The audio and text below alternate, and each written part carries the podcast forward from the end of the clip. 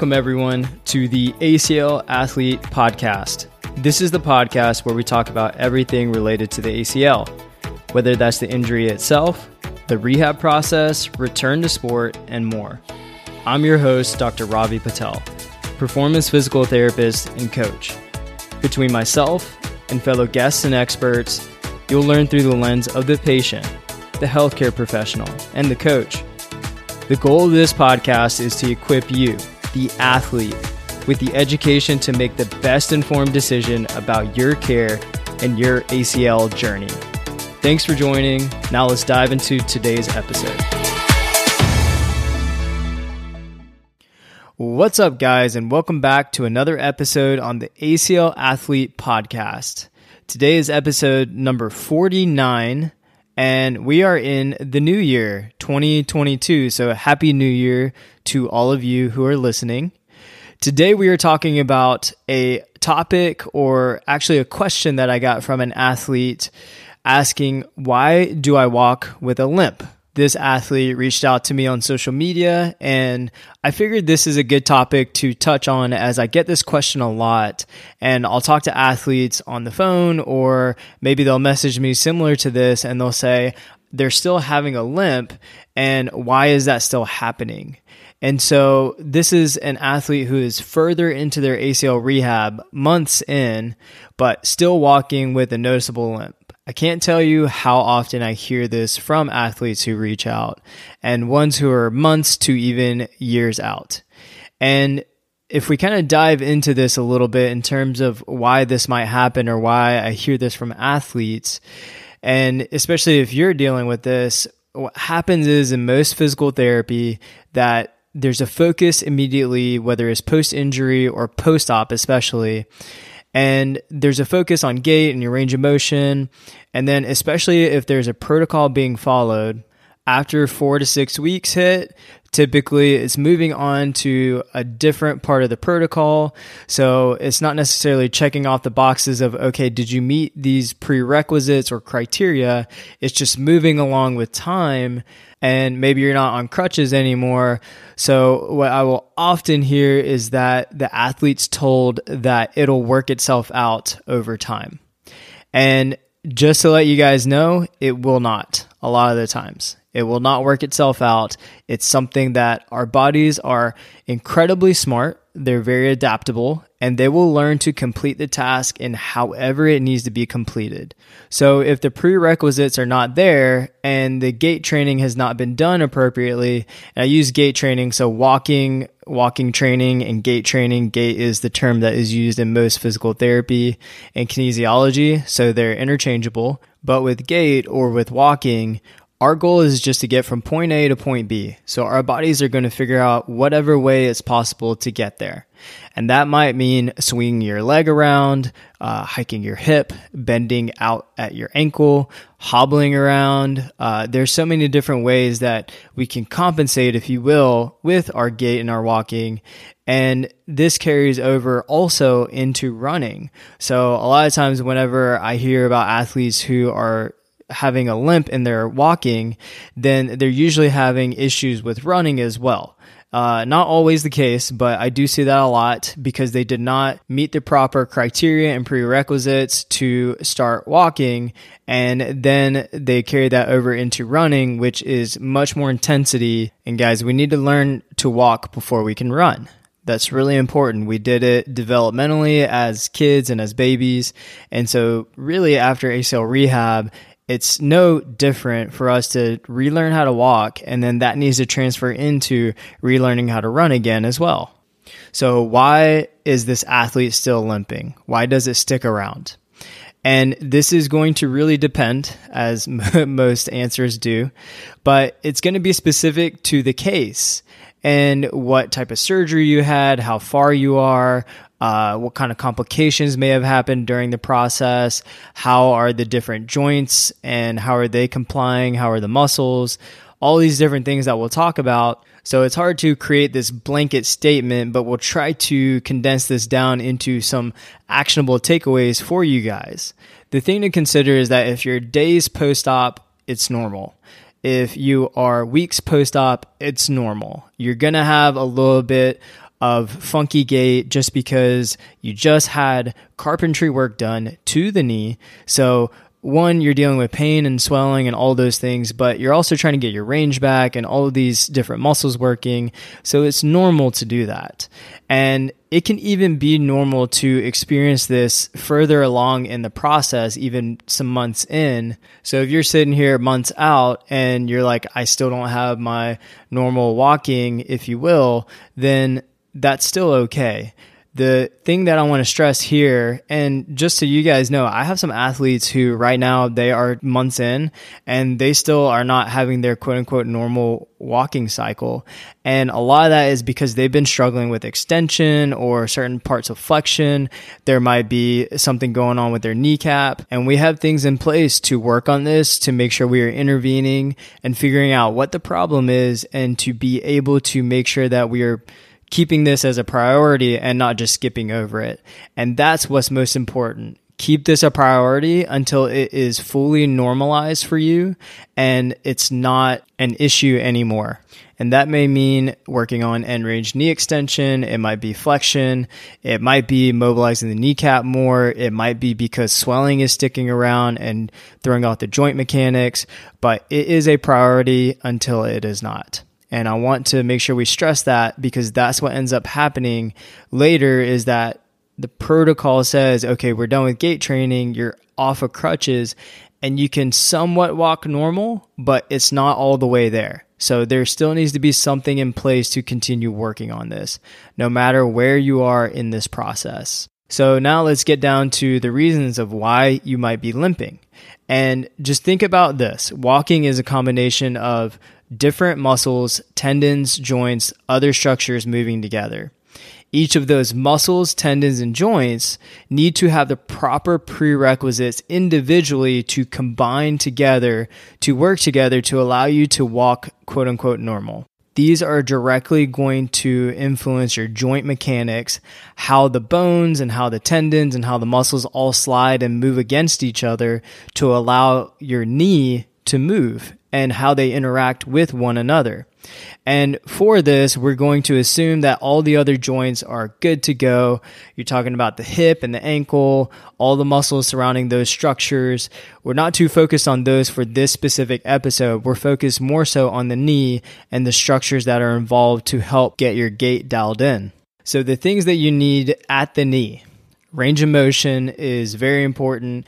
And a lot of these are going to sound a lot like the quiet knee, which are these prerequisites essentially that are important early on post surgery or post injury. And these components are going to make up what we need to be able to get into proper gait and walking mechanics so we're not walking with a limp. And so if we talk about range of motion, we need full terminal knee extension. It essentially needs to go past zero degrees. So if you're being told zero is good, that is not good. We need to get back to the way the other side was or close to it. Most of the time, we see people somewhere around negative 10 degrees of hyperextension.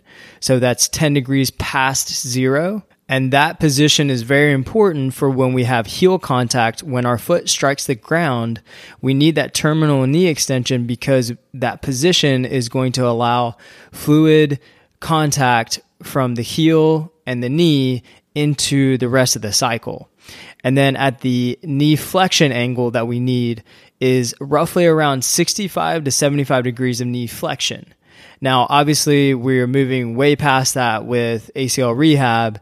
And even for gait, obviously, the goal is to get towards 90 as quickly as possible and then slowly increase over time towards the other side and what its normal knee flexion range is. But we need at least somewhere around 65 to 75 degrees of knee flexion to have a normal gait stride in order to just go through the mechanics of it. And then the other important piece at the knee when we're talking about range or mobility is your patella, which is your kneecap and the mobility of that specific bone and how it needs to be able to kind of move along in the joint. So a lot of it is sliding up and down relative to your femur and your tibia, your shin bone and your thigh bone. And that has a lot of influence because of your quadricep muscle. And that's connected to your patella bone, which is connected to your patella tendon, which attaches to your tibial tuberosity, which essentially think about your quads down to your tendon and the kneecap, another tendon down to your shin bone. And that's how it all connects. And so you want to make sure that that patella is mobile. That way it can glide really well in that groove as you extend and flex the knee. Next up is your quad contraction. We know the quads are really important and it helps to create stability and it helps to support us while we're standing, walking, and it's a big precursor to return to sport and a lot of things down the road. Strong quad contraction early is going to be really important. And in the gait cycle itself, and when we're walking, the eccentric strength of the quadricep muscle is going to be important. So that's when that muscle is lengthening. That is going to help us to be able to stabilize our leg during this cycle. And then if we're talking about other factors that play into this, typically pain, swelling, fluid are going to be there, especially early on in this process. And if you think about there being more fluid in your joints, then you might not have the same mechanics if there was less fluid in there. It might make more sounds. It might not allow the patella to glide as well as we want to. Some pain might make you avoid certain engagement of certain muscles, especially depending on the type of graft you had. So if you had a patellar or a quad graft, you might avoid loading your quad or stressing it. So then that might mean that you want to swing your leg out instead of really contract it. So pain and swelling and fluid will be an important factor early on and even stick around for a bit depending on the pain and swelling and how your knee is doing as it gets further away from post op. The last piece that I want to talk about here is what we call motor control or just our ability and our skill to use the pattern appropriately. So we can learn the pattern by hiking our hip up, we can swing our leg out, but that's why we call it gait retraining because we want to retrain how we walk.